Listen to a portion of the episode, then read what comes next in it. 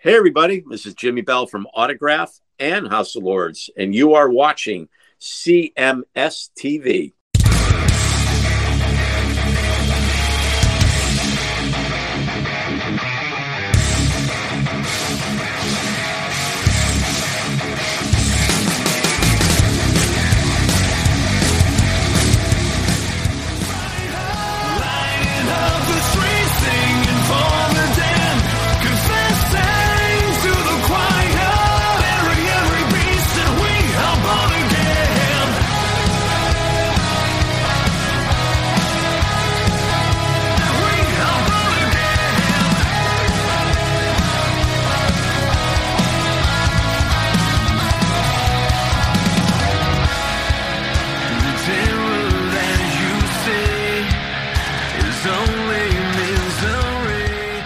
Chris Akin presents, and I, of course, am Chris Akin. and it is one of those cool days where I get to talk to somebody that is very successful, but even more so, very passionate about what he does. So his band, the Black Veil Brides, has been around, geez, almost 20 years, which is hard to believe at this point. But um, they are they are back once again. They have a new EP called The Mourning, and here to talk all about it is the lead vocalist of the band, Mr. Andy Biersack. Andy, how are you, man? What an introduction! I have a lot to live up to now. Uh, hopefully, I don't disappoint. I'm doing great. How you doing? I am good, man. It's uh, it's good to talk to you, man, and it is great to talk to you on the back of the Mourning, man. Which is, uh, you know, it would be easy to call this an extension of the Phantom Tomorrow, but I think listening to it, it really kind of showcases that you guys have grown even tighter and even stronger than than you were on what was a great release, you know, last year. So why don't we start there, man? Talk a little bit about this EP and about if you feel that you guys are tighter as a as a collective now, you know, from even where you were a year ago. Yeah, you know, when we when we went into the studio to make uh, what ostensibly we thought was going to be uh, a part two of the Phantom tomorrow, we, we you know we kind of said, okay, well, in my mind, I thought there was more stories to tell and I had more stories to tell. And then we sat down to write songs, and it just felt like that's not the story to tell. You know, it really felt like maybe maybe it's an opportunity to talk more about the real stuff that's happening in our lives or the the kind of couple years that we had been through and how galvanized we are now like you said there's a tightness with us that um, i believe was exemplified by the process of making the Phantom Tomorrow and then made even greater by the first couple tours that we did after the shutdown. So heading into the studio to make this material, we were about as well oiled a machine as you could get when it comes to not only as a band, but also just as friends. You know, the relationship of a band. For me, uh, when this band started, I was 16 years old. I have spent my entire adult life, for the most part, amongst uh, you know this band and, and, and in particular Jake Jinxx and, and CC um, to be able to now as a 31 year old say we are as close as we've ever been and enjoying each other's company and touring the world extensively and really having a good time together it provided an opportunity to almost have closure for the difficult and tumultuous times and to write a record about how pissed off we kind of were and put uh, a button and close the chapter on that part of our lives almost as a definitive end to that era of the band and say okay moving forward, everything after this is is the new version of ourselves. Okay. Well, one thing that is very obvious listening to it is working with Erik Ron agrees with you. And for people that don't know, he's worked with, you know, a lot of big bands, Bush, Godsmack, et cetera, et cetera. Uh, and now you guys, another big band. What is it that he brings that you feel like you couldn't just do yourself? Because I'm always curious with a band that has, you know, long longevity why you at this point need a producer's ear to help you you know kind of guide and mold what you're doing. Well when we set out to do the, what became the phantom tomorrow the idea was that we were going to it was going to be uh, self-produced. Jake our lead guitar player is an excellent producer and we were going to do it all in house so to speak. We went and just had a, a meeting with erik because he knew uh, cc our drummer socially and I had heard great things about Erik, and I really wanted to meet him. Uh, sidebar: He's also uh, a big football fan, and he's randomly a Cleveland Browns fan, which is sort of a, a specific thing. I'm I'm from Cincinnati, so I'm big. I'm from fan, Cleveland. So I, okay, there you go. So I just thought I'd love to meet an LA based Browns fan. Uh, you know, like they're, they're like as Bang, as a Bengals fan, you so rarely come across a person uh, out in the wild who is uh, a fan of, a, of, an AFC North team that isn't the Steelers or the Ravens. Right. Um, so I just thought, well, I'd like to meet him, and then uh, we wrote Scarlet Cross that day. Like we just it, we just clicked immediately, and there's an intangible to. Certain. We've worked with whether it's John Feldmann or Bob Rock or any of these producers that we've worked with over the years sometimes something just connects.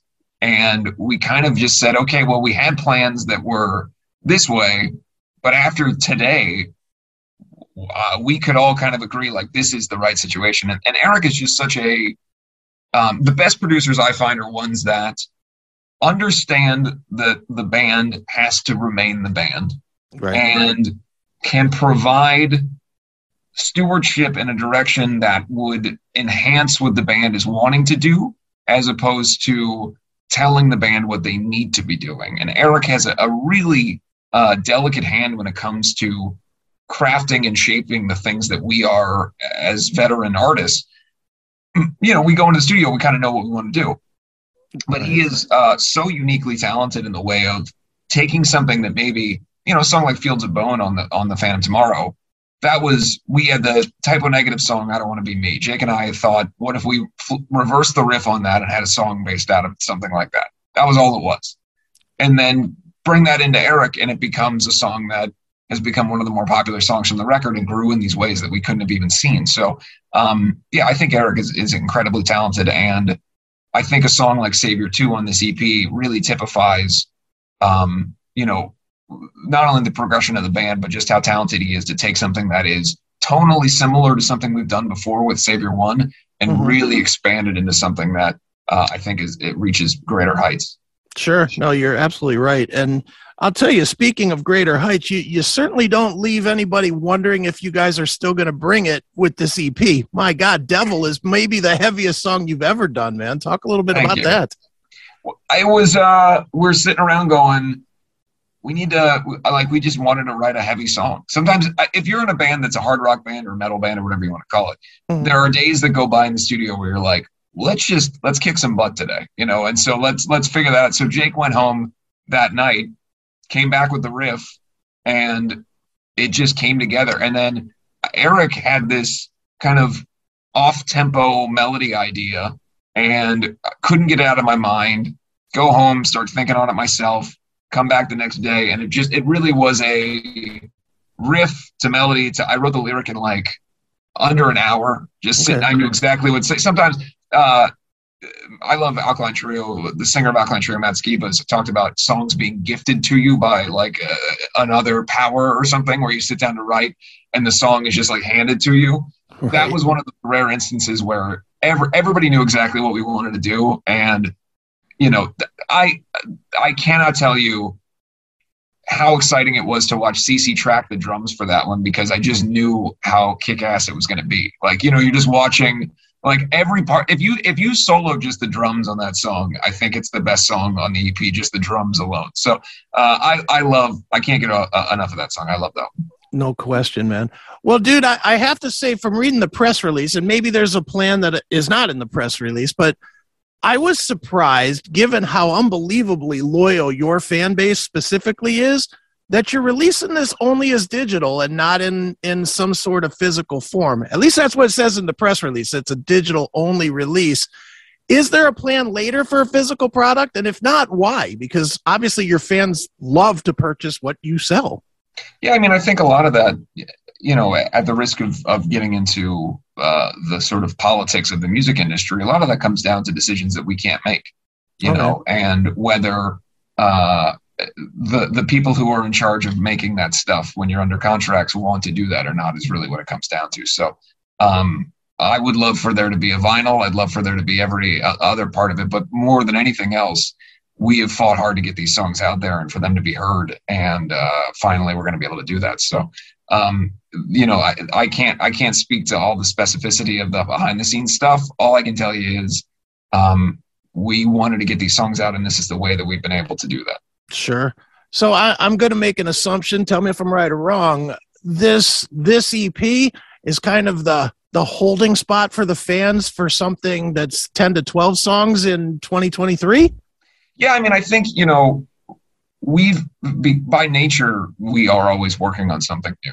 You know, I, I'm I'm kind of the person you know, for lack of a, of a better analogy, I have a, I have a different haircut every six months. You know what I mean? Like I like I like to change stuff up, and so does everybody else in the band. And we've always been a band that making a record inspires us to make a record. Do you know what I mean? Like mm-hmm. there's we've always been like, oh, that was great. Okay, here's some ideas for the next one. And right. so, um, as it stands right now, we've already got a handful of, of demos uh, that we're working on. We've got some ideas, and um, you know, I think for us, we've been really interested in making a record that does lean into some of the the heavier elements of, of our career. And you know, that's not to say I'm not going to do the like every hard rock band tells you that their next record is going to be their heaviest one or whatever, right? right? But I will say that doing a song like Devil for us really got us uh, kind of energized, and I and I at least based on what we've been talking about and writing in the very early stages, I would say that that's probably more the direction that we would be headed for another record. Very good, man. Well, dude, for fans not only of Black Veil Brides, but of your era of music, you guys are playing the absolute mecca festival with the When We Were Young festival. You know, um, who I, I'm assuming you're looking forward to seeing some of these bands perform as well as as performing yourself. So, who are you looking forward to seeing on this festival? Um, you know, for me, when I was a, when I was a young kid, I loved classic hard rock, and mm-hmm. I loved punk rock that was coming out when I was a kid, probably you know in equal parts. So bands like Alkaline Trio and AFI are two of the most formative bands for me as a kid. I was a card carrying member of both of their fan clubs, the Blood Pact and the Despair Faction. Uh, so those are two musts. Also, always been a huge fan of of My Chem um, you know, and what they did. I was I've been lucky enough to be able to work with Gerard and Mikey uh, over the course of making solo music, and and uh, and I'm also a huge fan of of Jimmy Eat World, who I always liked, but um, my wife Lilith Czar introduced me to their catalog when we first started dating, and I became a huge fan. So um, I've been able to to you know kind of look at that through the day and go, okay, the here's the huge benefit to it. It's like four days, right? So I can I can kind of I go okay, well maybe on this day I can go see these bands, but then you run into like, boy, I hope our sets don't overlap or whatever. So it remains to be seen where where I'll, who I'll be able to see, but ideally those would be the, the four that I'd absolutely want to see. Very cool, man. Well, dude, I'll tell you what, man. Why don't we wrap this one up? We'll play we'll play the Savior Two video to uh, wrap this up. But before we do, where should we tell people to go to keep up with you and the band and tour dates and all that stuff?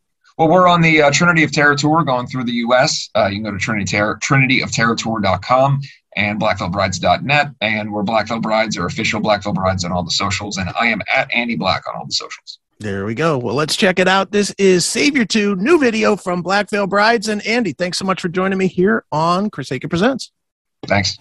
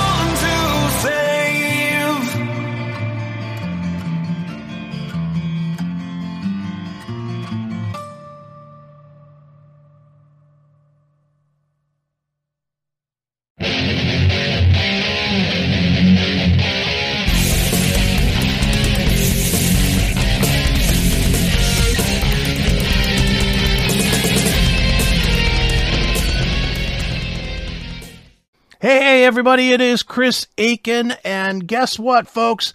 I've got a couple of copies of this bad sucker right here. Call Me Chris, my best selling book to date. It is a uh, it's a stellar book, I think. You know, if I can be so bold, it is a stellar book. It is about my time recovering from my burn accident. It is my best reviewed one. It is my best selling book, and I actually found a few copies that are autographed and ready to go. So if you've been waiting for your book, uh, call me, Chris. You wanted it autographed. Now's the time because I don't have many of them, and once they're gone, they're gone. So Order it today over at chrisakinbooks.com.